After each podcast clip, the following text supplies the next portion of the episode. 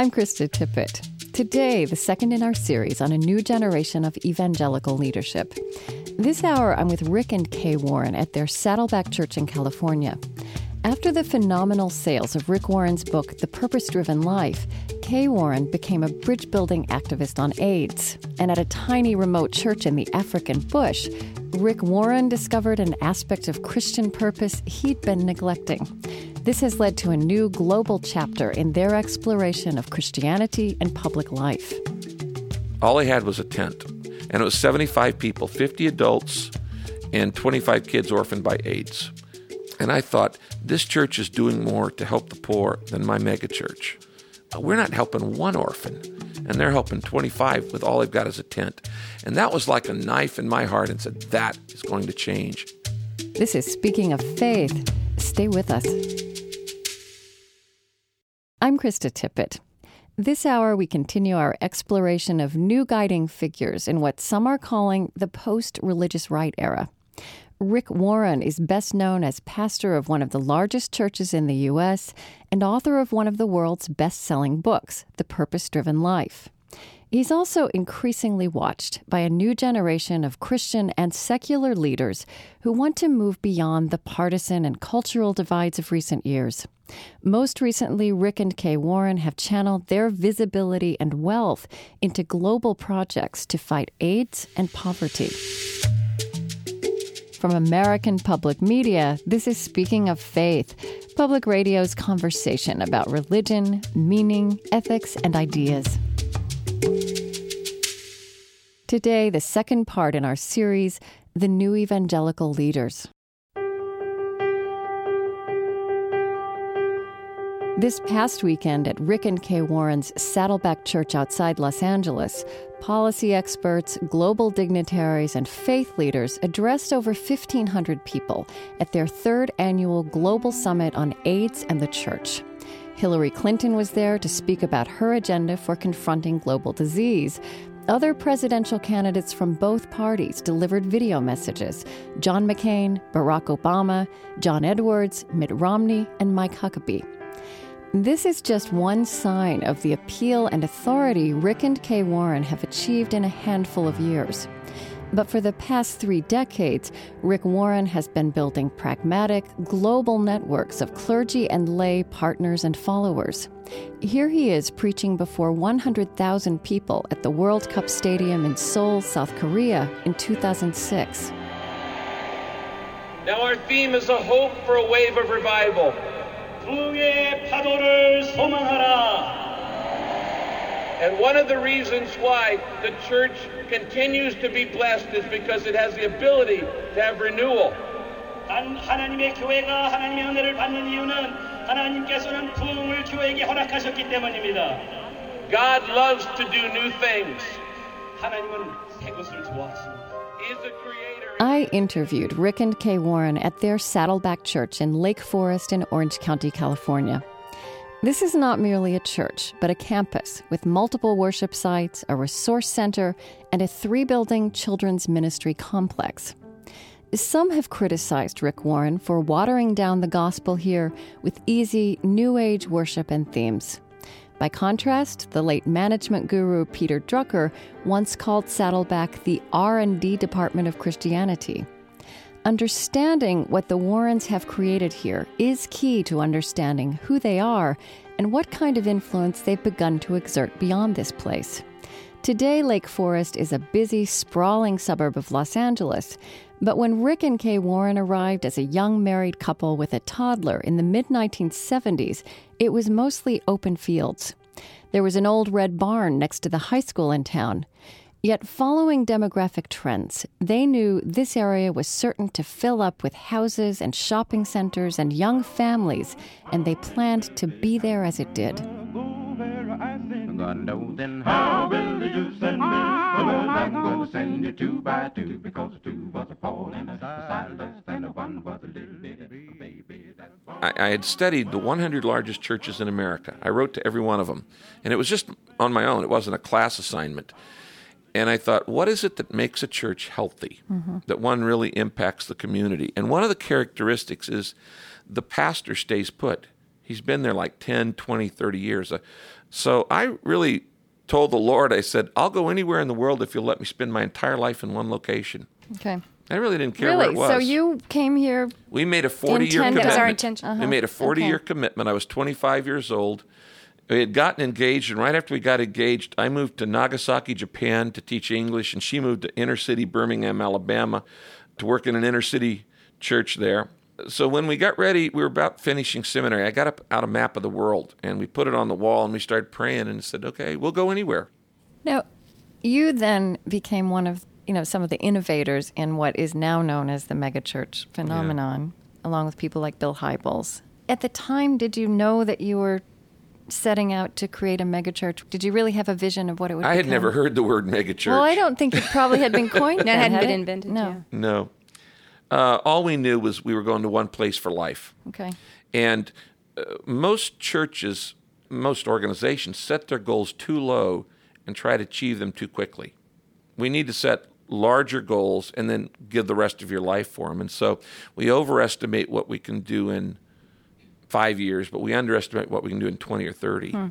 We had some big dreams. I mean, we won't did. deny that. We Rick had visited um, The Cho's largest church, church in the lo- world. Yeah, in Korea. Right. I mean, you were studying Exactly. what made for a vibrant. and so we had big dreams. We just we thought it would take those 40 years. Right. Yeah. You know, i- if it happened at all, it would Right. take 40 years.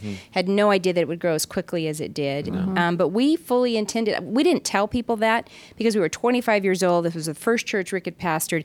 You know, people would have looked askance if we had said, and we think, you know, we'll have 20,000 members someday.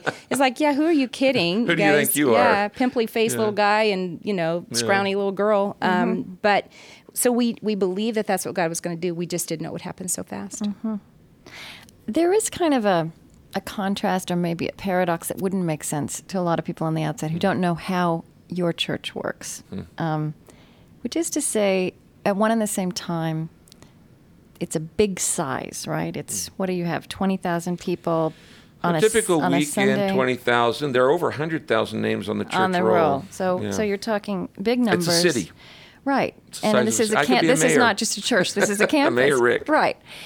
And then at the same time, um, the community is really generated and sustained through small groups that you call cells, right? Absolutely. So, there, so there's this. In fact, you're probably one of the only interviewers or journalists who have ever understood what I'm talking Yeah, what no, this I- is, because that really is the key. Most people miss what Saddleback Church or even other churches are about. They see the big service on Sunday. That is Uh-huh. the tip of the iceberg, which is less than two or three percent of the church. What the church is is what happens during the week. The over 3,300 small groups that meet in homes in 95 cities across Southern California, from Santa Monica to Carlsbad, right. and the over 400 s- ministries reach out into the community. The, the Sunday morning service is simply a funnel. It's the most visible, but it is honestly the least significant part of, of the church. And I think that gets at another, you know, nuance of Mm-hmm. of what makes your church work and grow, which I think is not easily understandable. It said that entry is easy, right? I mean, you create a worship experience that feels very comfortable and inviting to people, um, and and perhaps quite different from churches they grew up Yeah. in, and yet. Once they're part of the community, it's a big commitment. You're actually asking a lot. of We're constantly turning up the commitment. Kay can talk about this. She's just written a book on commitment about this. But uh, we uh, we got this idea from Jesus. When Jesus uh, is walking down the street, the very first thing he ever says, a couple of uh, guys say, "Hey, Lord, where are you going?" And he says, "Come and see." It's the very first thing Jesus said, "Come and see." It's just like, "Check me out." There's no commitment. It's just check me out. So some people criticize you for simplifying the gospel, watering down the gospel, and I mean, are you saying in a sense you you do that as a very first impression? Well, or, the first place, simplifying and making it shallow are two very different Okay. things. Simple is not shallow. Uh, simple is not simplistic. Mm-hmm. Simple is not superficial. Simple means understandable. You know, I've got an earned doctorate in theology, and I could use throw the words around in Greek and Hebrew and and confuse them. They go, "Wow, that guy's deep," when actually I was just muddying it. Mm-hmm. Uh, the more important thing is is it understandable. So I'm a translator. When we first got here 27 years ago, Kay and I spent 12 weeks just talking to people. Before we ever said a word, we just listened. We talked to literally thousands of people. Just going door to door. Going door to door and just talking. And what I discovered is most people weren't anti God, they just didn't like church. okay? It's not mm-hmm. like Jesus, I got no problem with Jesus. Right. I just don't like religion. I don't like the rules, the regulations, the rituals, and it doesn't make sense to me. And if I went to a church where I got something on Sunday that actually helped me on Monday morning, I'd probably go. But when you think about the commitment that's involved in being a member of Saddleback Church, you know, what, what is asked of people? Yeah. What's that then beyond Mo- that most welcome? Christian believers could not join our church because they wouldn't be willing to make the commitments. We actually are a church that's built on four different covenants, and we're constantly turning up the heat. You can always tell how a church is growing numerically, just count the people. And you can tell if a church is growing financially, count the offering. How do you know if, if people's lives are actually being changed, that they're making a difference in the world and that they're, they're growing spiritually? Well, one of them is, is you turn up the level of commitment. And so we have a series of classes. It's very systematic that is now called the purpose driven paradigm. And we've now trained over a half a million pastors in 163 countries in this paradigm. Rick and Kay Warren. I'm Krista Tippett, and this is Speaking of Faith from American Public Media. Today, as part of our series on new evangelical leaders, I'm speaking with the Warrens at their Saddleback Church in California.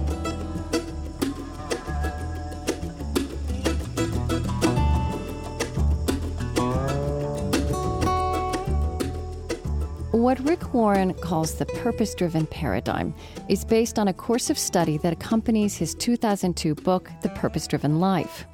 Warren originally conceived this book as a discussion series to mobilize his congregation toward deeper levels of personal faith and mission in the world Christian purpose. Though The Purpose Driven Life did not immediately show up on major bestseller lists, it sold in bulk at phenomenal levels in Christian bookstores and through Warren's global online network of pastors. Sales are now approaching 30 million. A table in Rick Warren's office is lined with copies of the book in some of the 60 languages into which it has now been translated. This has generated tremendous wealth. In response, the Warrens have paid 25 years of Rick's salary back to Saddleback Church. They now give 90% of their income away, keeping 10% for themselves, a practice they call reverse tithing. And even as fame and wealth rolled in, Kay Warren was diagnosed with breast cancer. Her cancer is now in remission, but almost simultaneously, she had what she describes as an even more life changing experience than that a conversion of sorts that Rick Warren now credits with transforming the whole direction of their ministry.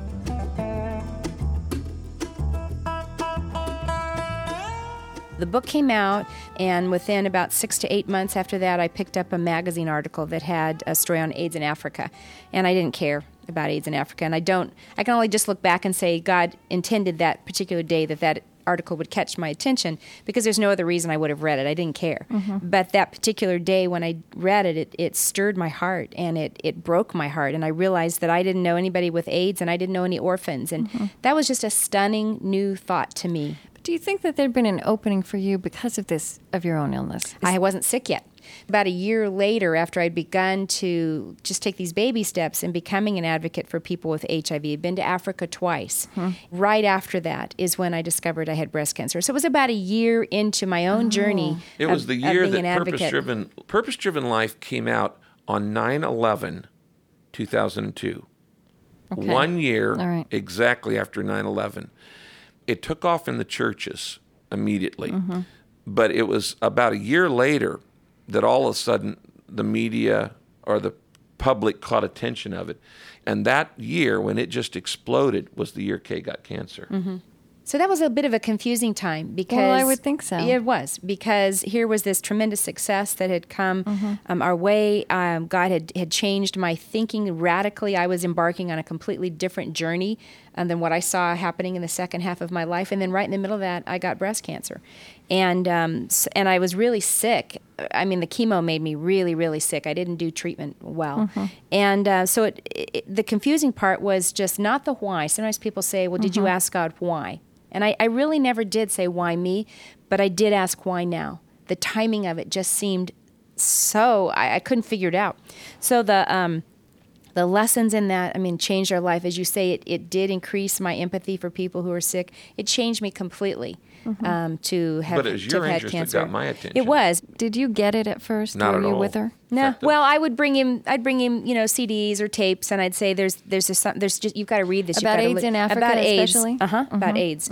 And um, and he just kind of was not patronizing, but just kind of like, "Well, that's that's good, honey. I'm I'm really glad this is something you care about, and and I support you, and you go for it. That's me, great." What, what was it that you felt you hadn't seen, you hadn't known? That, I, I just, I, I lived such a comfortable life. You know, I have a comfortable life. I have a great marriage, good family. I live in a beautiful part of the country. I mean, I just had so much. And to, it was that day when I read that article, it felt like that a blindfold was yanked off of that my there was eyes. this magnitude of suffering. There was a magnitude of suffering, the, the enormity of, of children. Suddenly, the reality, the fact that I didn't know a single orphan. Hmm. I can't even I can't even say to you how profound that was to realize that I didn't know a single one, and to to suddenly 12 get million it just from that one disease. to know at that time that they Right. were in one place, and I just couldn't fathom that. Mm-hmm. And that just began a thought process of of it opened my eyes to look at the rest of the world, and then I didn't just see HIV, but I saw you know prostitution, child prostitution, child slavery, Trafficking. uh, trafficking, um, bonded bonded labor. Um, and it just was the doorway to suddenly seeing the way that the rest of the world lives. because poverty and education and disease and corruption, all all these things go together. yes. You can't just once you start dealing with AIDS, which was the the catalyst. Yeah. To the key. realize that you know by 2020 there could be 100 million people who've had AIDS. Well, that makes the Black Plague minuscule Mm-hmm. in comparison. Well, and and when I not stopped just reading about it, I had to go. I went to Africa twice in six weeks period of time, and that shattered me. I said I was I was a seriously disturbed woman before that, and then I became a ruined woman because I saw it with my own eyes, and it became personal. Yeah. It wasn't just statistics, because mm-hmm. after a while, statistics are numbing. But suddenly, when you see that and it wears a name and a face, you, it's just not so easy to ignore. Mm-hmm. So I couldn't ignore it anymore. It was things I could have ignored through the other years and thought, oh, somebody's doing something about Right, that. and you also in that year had resources. I mean, as- Suddenly, yes, that was that was an additional thing. But it wasn't even so much about the resources financially that we had, because if it were just up to the people who have financial resources, only a few people would be responsible. Mm-hmm. But the fact is, when you look at the Bible, you look at Scripture, you just see a page after page after page of God's love for the poor, for the sick, for the mm-hmm. orphan, the widow, and that puts the responsibility back on every one of us, not just those who have financial resources. Mm-hmm. when when Kay first started talking about uh, AIDS, I, I did. I said, "Babe, that's great. You supported me in the vision of Saddleback, and I'm going to support you in your vision. It's not my calling. My calling is to train pastors and train leaders, and I've been doing that for 27 years, and to grow a model church." But the more she talked about it, the more it started to grab my heart, and I'm going. You must have also just been moved by, as she says, how distressed she was. This is a was. big deal, and uh-huh. sh and, and I could not ignore it. And we say the most powerful language is pillow talk. you know, when you're laying in bed and you're talking about stuff, and and so I began to care about it. And so then I decided to go with Kay on one of her trips. She started going to Africa to learn how the African church was dealing with AIDS because they know far more about it than we do. So I, she was going to Malawi and Mozambique and South Africa, and so I went to South Africa with her, and I did what I do. I trained leaders, and we did a seminar and broadcasted to 400 sites across Africa, and had about 80,000 leaders in that. And I thought that that was what I was there for. But sometimes God is sneaky. Kay's taught me this, that he he gets you with a curveball, and I went with her. uh, She was going to go study AIDS, and I was going to go train leaders after I finished that uh, that training, I said, "Take me out to see a typical church." So we got in a jeep and we went out into the middle of the bush and we found this uh, tent church. All they had was a tent, and it was 75 people, 50 adults, and 25 kids orphaned by AIDS. So they're caring for their own kids plus these other kids who've lost their moms and dads. And they've grown a garden, and they're feeding the kids, and they've got a few books, they're schooling the kids, and the kids are sleeping in the tent at night. And I thought, this church is doing more to help the poor than my megachurch. Hmm. With so little, hmm. they are doing so. We're not helping one orphan, and they're helping 25 with all they've got as a tent. Right. And that was like a knife in my heart and said, that is going to change. And it was out of that event that that night that I came up with the idea of what we call the peace plan, mm-hmm. and it started a whole new direction. Rick and Kay Warren.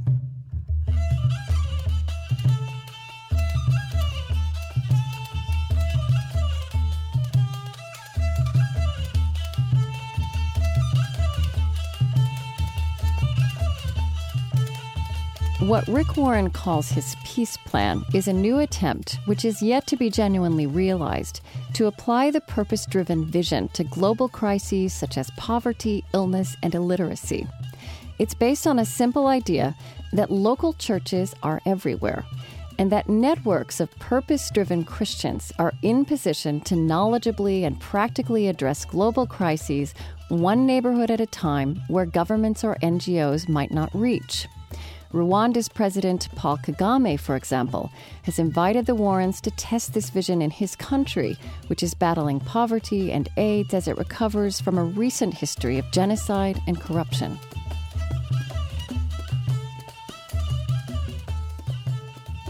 There are a lot of problems in the world that affect millions of people, but there are five that affect billions. And as I was traveling around the world in all these countries, I kept seeing the same five problems over and over and over. Mm-hmm uh, spiritual emptiness. People lack meaning and purpose in their lives. They're not connected to God. Um, corrupt leadership, egocentric, corrupt leadership, uh, self serving. A lot of people start off with service, and pretty soon it turns to serve us. How do I stay elected? How do I consolidate my power? How do I use other people to feather my nest? They start off right, but somehow there's a switch in values. It's the human condition, isn't yeah. it? I mean, and then um, extreme poverty. Half the world lives on less than two dollars a day. Uh, a billion people live on less than a dollar a day. We're working in places like Rwanda where it's 68 cents a day. Mm. They grow coffee and couldn't afford a cup of Starbucks. Uh, pandemic diseases. This year, 500 million people will get malaria, a problem we solved 100 years ago. It, it's unacceptable. It's like we don't have the leaders who will say, enough's enough. We're going to stop this. Mm-hmm.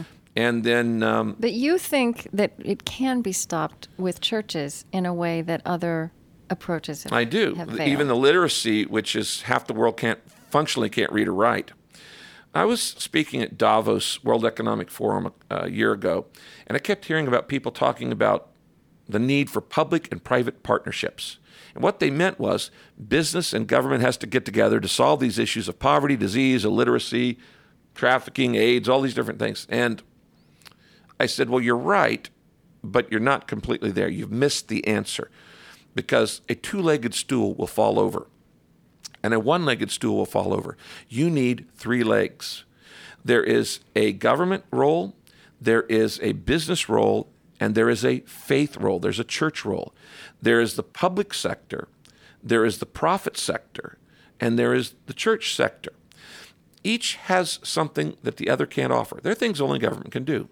They build roads. They provide safety. They're things only business can do. They, they bring capital. They, they have expertise, management skills. But the church has four or five things that government and business will never, ever have. And those things cannot, we cannot uh, deal with these global issues until we engage what the church has. And you're talking church ecumenically. I'm uh, talking about local churches right. of all denominations. Now, what the church has, when I talk about churches, first thing, universal distribution. I could take you to 10 million villages around the world. The only thing in it is a church. They don't have a school, they don't have a clinic, they don't have anything else. It is the only social structure in much of the world. Mm-hmm. You get out of the capital, there isn't a government in most of the most of the world. The church is universally there. The boots are already on the ground. The church is bigger than the United Nations. It speaks more languages than the United Nations. It's with more people groups than the United Nations. There are 2.3 billion people in the world who claim to be followers of Christ. Now, that's all different varieties, factions, and levels of commitment. But there are 2.3 billion people who are church members. That means the church is bigger than China. Okay. It's bigger than India. In Right. fact, it's bigger than China and India put together. So I want to ask you how you would respond to many people, I think, who would hear that mm-hmm. and, and find it potentially frightening mm-hmm. because the church, um, as you say, means many things. Mm-hmm. And I think, Kay, even as you got into the AIDS crisis, you felt that the church had made life harder. It had created stigmas. You you've both talked about repentance in terms of the church Right. on the issue of AIDS. So so how do you you know how do you interact with people who say I get your vision as a management strategy of, mm. of of you know it's really a very powerful idea, mm-hmm. but but we can't always count on the church to do the right thing. Yeah, how, do- you know, how, how would you how do you engage in that conversation? Well, I, I think that we, we, we talk about what the church can bring. Yeah, the church has flaws. The church has warts. Absolutely, you've, already we already mentioned that. But the church brings something to the table that government and business cannot bring. And Rick's mentioned some of those. But one of the things that um, the church can bring is um, love. We do what we do because of love. We are motivated by the highest motivation there could possibly be, which is we want to serve God, we want to serve people who are suffering, and that, that gives you staying power over the long run. And working with people is messy and it's hard, and so to have that motivation is um, something that I think that the church brings. I think the church also brings um, the moral authority to talk about getting rid of stigma. It's one thing for government to say everyone must stop hating each other, or you mm-hmm. must accept people with HIV. or men must treat um, women with respect. Right. A- And you can mm-hmm. say those words, but it's really only the church that has the moral authority to actually create and help people with behavior And change. change change hearts. and change hearts and mm-hmm. change the yeah from the inside out. You know what Kay's saying is really important about motivation. My motivation is I have a Savior, Jesus Christ, who said, Love your neighbor as yourself. So I'm commanded to do that. Now, that doesn't have to be your motivation for us to work together. What I would say is the people who I, I spoke a couple years ago at the Aspen Ideas Institute, and somebody said, Well, we don't want people of faith doing it with their faith motivation because they might want to They'll proselytize. proselytize or whatever. And I said this well, if you take all the people of faith out of the equation and say only secularists can do humanitarian work, you've just ruled out most of the world. Well, let's let's talk about one of the reasons I'm sitting here with you, which is the way I think um, evangelical voices have echoed in this society in the last 20, 30 years. they got off base. Say some more. Historically, what we're doing here is nothing new. For 2,000 years, the churches of all kinds Catholic, Protestant, Pentecostal, whatever they're, Orthodox have always cared for the sick, assisted the poor, Okay. defended the defenseless. We were in uh, England uh, uh, a couple years ago. I was speaking in Nottingham, and I went over to the sheriff of Nottingham's castle. you know, there actually was a sheriff of Nottingham, and there's a statue of, of Robin Hood out front. And I went down into the dungeon, into the basement, and there was a diorama of what life was like in the Middle Ages. And I took a picture of a poster that said, In the Middle Ages, uh, life centered around the church. They educated the children, they cared for the sick, they taught job skills and, and mentoring uh, for uh, training, they uh, taught leadership, they were the center of scholasticism and, and preserved the documents. What happened is about 75 years ago, certain groups of believers started thinking you could answer these problems with politics. Right. I totally disagree. Mm-hmm. And even evangelical, that term got co opted as a political term.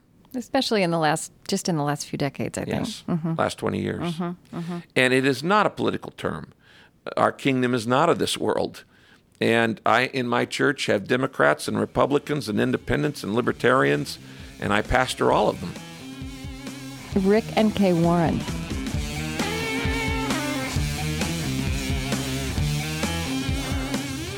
This is Speaking of Faith.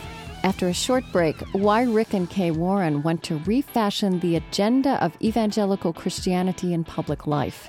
Also, how Kay Warren talks about both abstinence and condoms in her work on AIDS.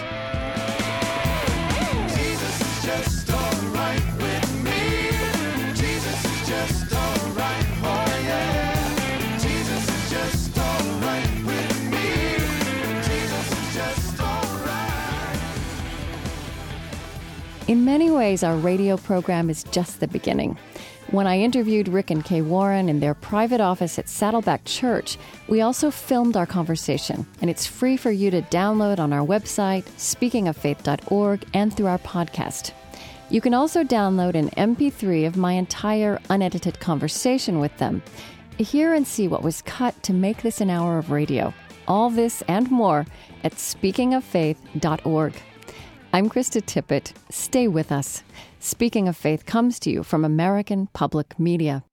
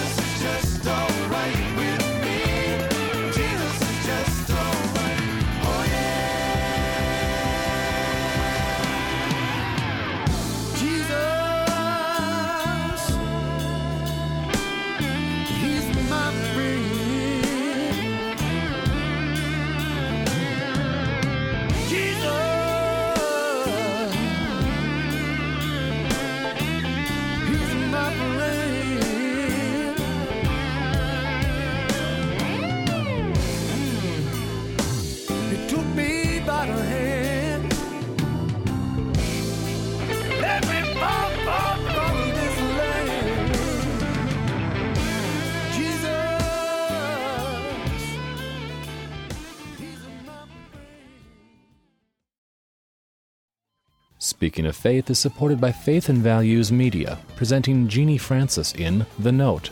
A newspaper columnist finds a note containing a message of hope and forgiveness and searches for the intended recipient. Saturday night at 9, 8 Central on Hallmark Channel. Welcome back to Speaking of Faith, public radio's conversation about religion, meaning, ethics, and ideas. I'm Krista Tippett. Today, the second part of our series on new evangelical leaders in what some are calling the post religious right era. Last week, I spoke with progressive evangelical social activist Jim Wallis, who wrote God's Politics Why the Right Gets It Wrong and the Left Doesn't Get It. This week, I'm with Rick and Kay Warren at their Saddleback Church in Orange County, California. Like Jim Wallis, Rick Warren has become a spiritual advisor to powerful people. In his case, these include conservative figures such as Rupert Murdoch and George W. Bush. But he also calls Hillary Clinton a friend, and he's deflected conservative criticism for inviting politicians from both parties to the Global Summit on AIDS he and Kay have held at Saddleback for the past three years. Rick Warren says he is far less interested in politics per se than most high profile evangelical leaders of recent years. He says he is out to repair an artificial and counterproductive split that took place in early 20th century Protestantism, defining personal morality and social justice as competing priorities. Kay Warren has defied this split as she has become a leading Christian activist on AIDS. She has publicly urged her congregation and others to repent for a past indifference to the AIDS crisis and for contributing to the stigmatization of people with AIDS. the Catholics never separated outreach and spiritual depth from social action. Mm-hmm. They never went through that split, but Protestants did. And the typically more liberal churches theologically said, we're going to care about social issues. Uh, social justice, racial justice, poverty, disease, economic issues. In fact, there were a number of theolo- theologians at the beginning of the 20th century who basically said, we don't need the atonement of Jesus Christ anymore. We don't need personal salvation. All we need to do is redeem the social structures of society, and the world will be a better place. Well, in reaction to that, of course, the evangelicals said, we're just going to care about personal morality right. and family morality, which is right. They're both right. They are both right. And so there are people like Kay and myself and a whole host of other younger evangelical leaders who were say, this is not an either or. It's not a black or white. It's a both and. There, Jesus cares about uh, economic issues and racial equality and justice issues and things like that. And he cares about personal morality and family. And so what we're doing is expanding the agenda. And as I've said publicly many times, uh, for a long for a few years now, we've been known for what we're against more than what we're for. You mean And I- we evangelical Christians? yeah, and I intend to change that. I'm tired of that. I'm for the poor. I'm for the sick. I'm for the things Jesus cared about. I wonder when you started this, when you landed in uh, Saddleback Valley, if you thought that you would actually have this role in the larger evangelical movement. Is this this kind of leadership? Is this Never. We don't know what our role, role will be tomorrow. We stopped Right. trying to predict the future a long time ago. Right. I mean, I always knew Rick was that God had big plans for Rick. I met him when he was 17, and I said he was. I'd never met anybody like him then, and I've never met anybody like him to this day. So I had a sense that God was going to do something um, through Rick, not because Rick was anything different. It's just for whatever reason, it was God's choice. He was going to use Rick, um, and I always saw myself as a very, very ordinary, average person who didn't have very much to offer. I always thought it was interesting that Rick decided to marry me because I thought he was this incredible superstar, and I was really um, just didn't have much at all. And you didn't um, see what I saw. no, he he's always seen potential, and uh, But you're such an important part of how this vision has expanded. as well, Absolutely. That's the part I didn't see. What you described you're doing, you're bringing together some different traditions. You're bringing together some values that have have perhaps artificially seemed to be at different poles. Mm-hmm. You know, one of the criticisms of, of Christian activists on AIDS has been not just proselytizing, but for example, not talking about condoms at all. So just tell me something about your thought processes and your discernment as you thought about this issue of personal morality, which is important to you, the sanctity of family, the sanctity of marriage values. You, you believe in abstinence. I do. I Um, but how did you kind of wrestle with also these practice practical issue Mm. of condom use? Well, I, I spent a lot of time thinking, talking to a lot of people, researching. Um, it wasn't just my own ideas, but it was just. It, I finally came down to the place that I could say with um, with conviction. And, and, and ask people because that's one of the first questions people will ask. Okay, so which side of the debate are you on in Right, the prevention and you debate? had to take a side, And you had to take a side. And Yeah. what I've said, but I believe with my whole heart, is who could ever argue that saving sex for marriage d- is not a wonderful protection against HIV and a host of other sexually transmitted diseases, Right. as well as pregnancy. Who could ever argue that being faithful in a marriage, if, if a husband and wife are faithful to each other, how could anybody say that's not a protection?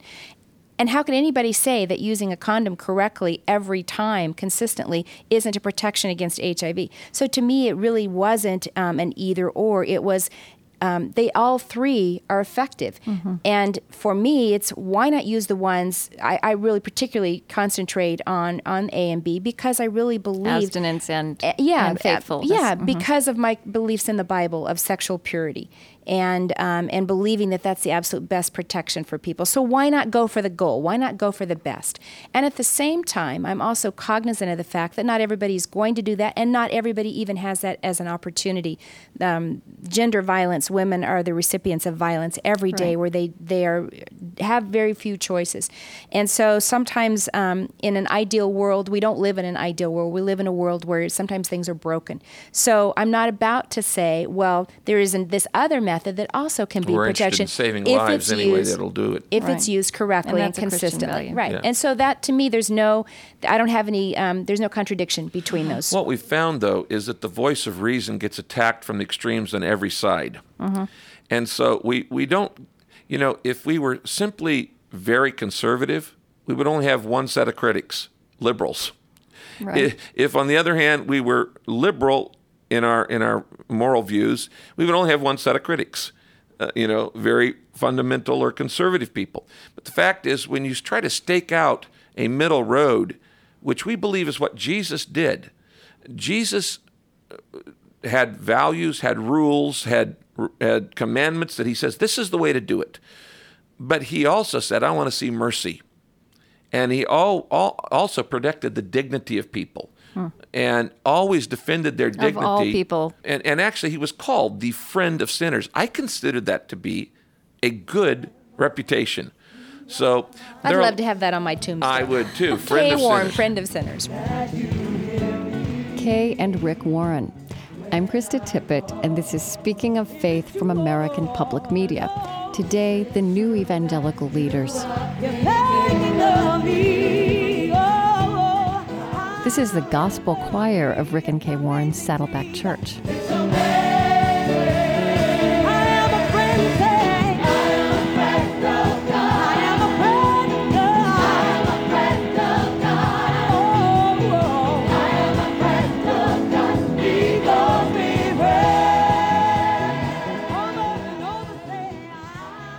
you know, Rick, you are known as a friend to a lot of very powerful people now. Um, Rupert Murdoch, who also is your publisher, you said that you're his pastor. Um, George Well, W. a Bush. lot of people have Oh, said that who don't even go to church. People, Time Magazine has said you're America's pastor. Yeah.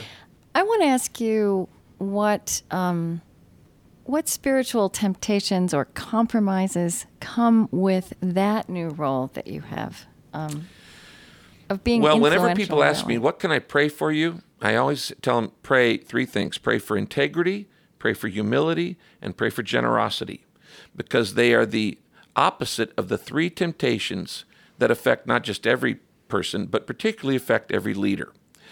Uh, th- these are the three temptations that were in the Garden of Eden. They're the three temptations that Jesus handled. They're the three temptations Moses handled.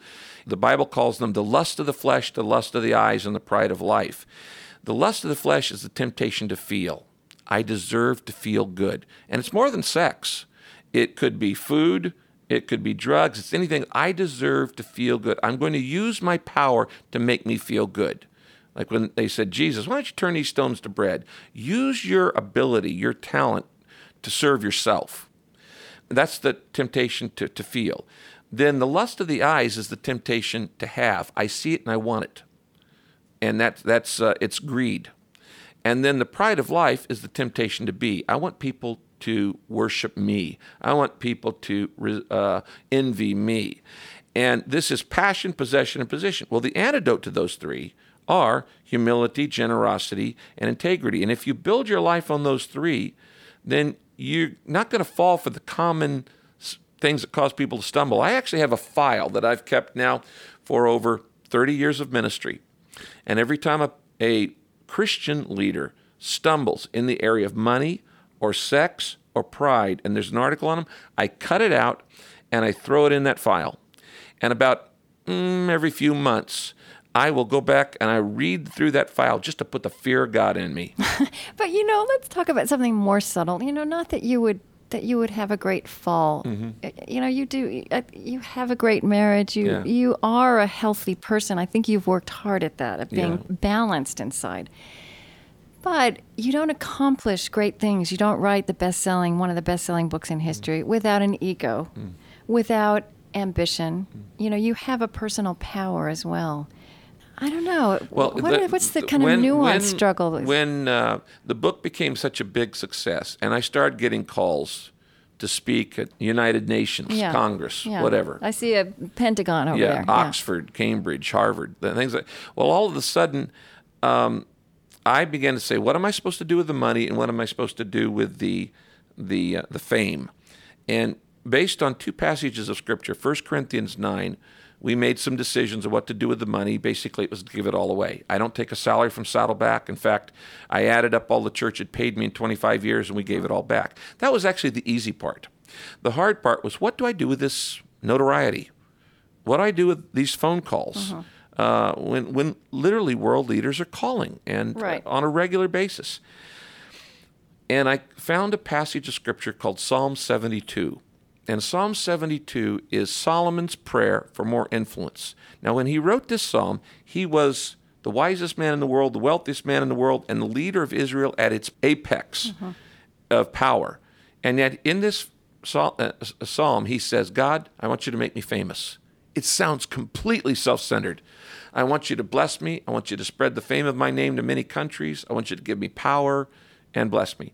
Until you read the motivation behind it. And he says, so that the king may support the widow and orphan, care for the defenseless, speak up for the oppressed, uh, defend the immigrant, the foreigner, uh, those in prison, uh, assist the poor and care for the sick. And, and basically, he, he mentions all the marginalized of society. Today, he'd talk about uh, the elderly.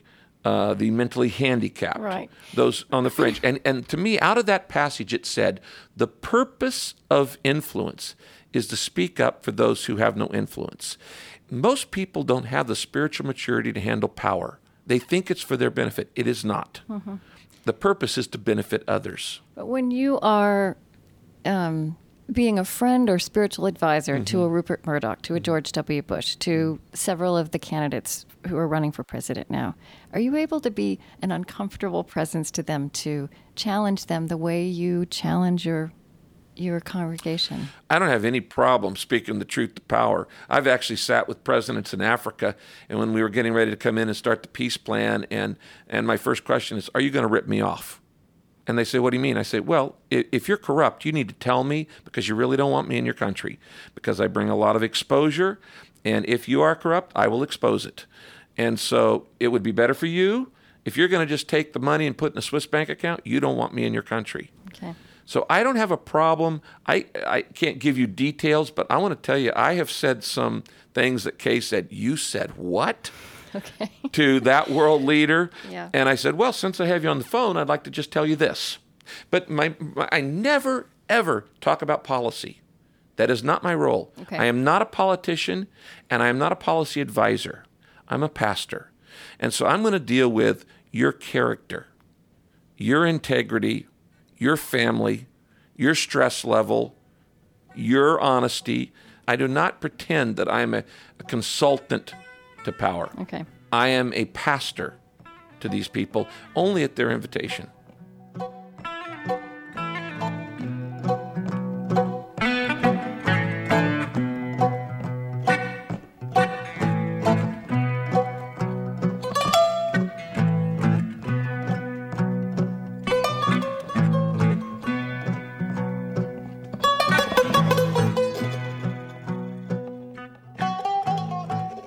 Want to ask both of you about how your theology continues to deepen and expand and change because you have had so many experiences in the last years that you never predicted that have taken you to new places, to global crises. So, you know, Kay, I would just ask you first, you know, working with people with HIV, which is not just an issue of homosexuality, but you have then encountered many people um, who have encountered this by way of sexuality, heterosexual and homosexual.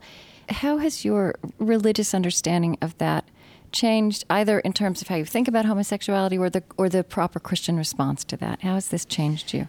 Um, um, I think that I, growing up in a very conservative, um, um, gosh, I'm having to start Family? trying- No, Yeah. denomination as far as Oh. the word I was like, Southern growing up in Baptist- a- yeah, Southern growing- Baptist Yeah, I was. Yeah. And so I think I grew up pretty typical of a lot of people being afraid of people who are gay, um, um, judgmental, didn't want to be near them, um, just incredibly uncomfortable.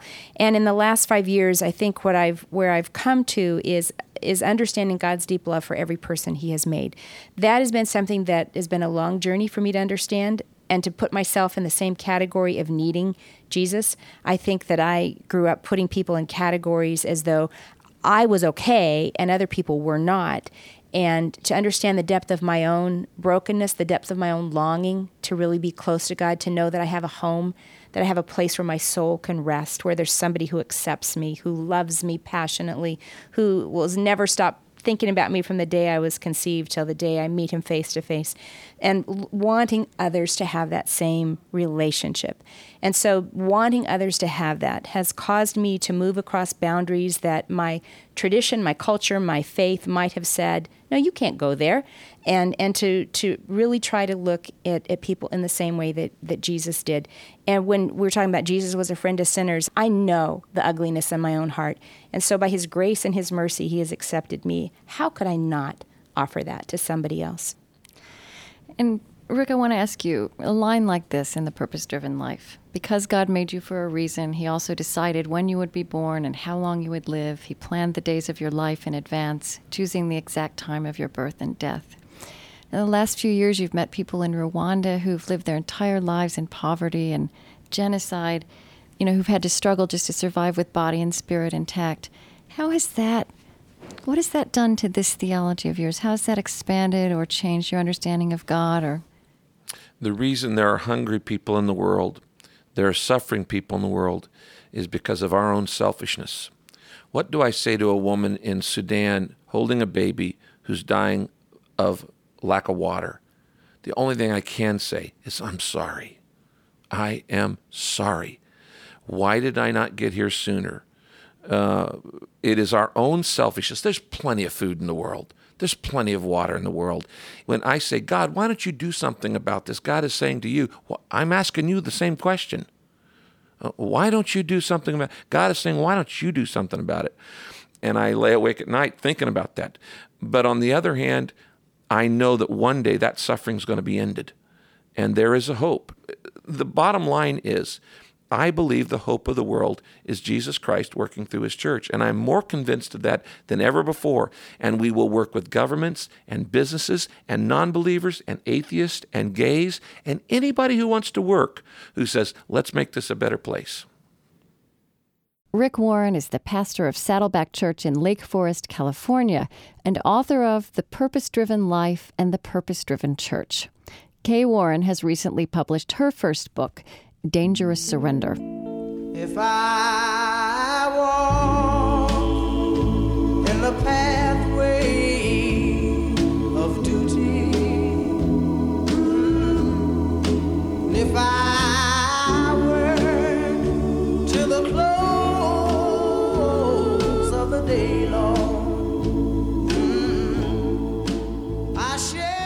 Listen to the first part of this series, my conversation with progressive evangelical leader Jim Wallis, on our website, speakingoffaith.org.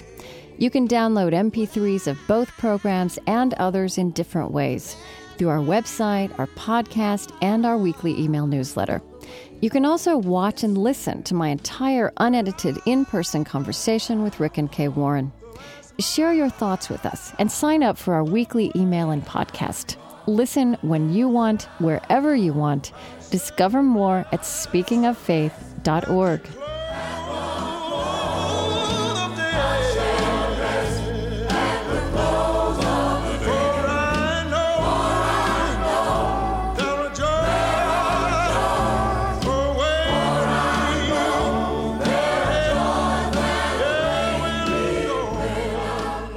senior producer of Speaking of Faith is Mitch Hanley, with producers Colleen Scheck and Shiraz Janjua, with assistance from Anna Marsh.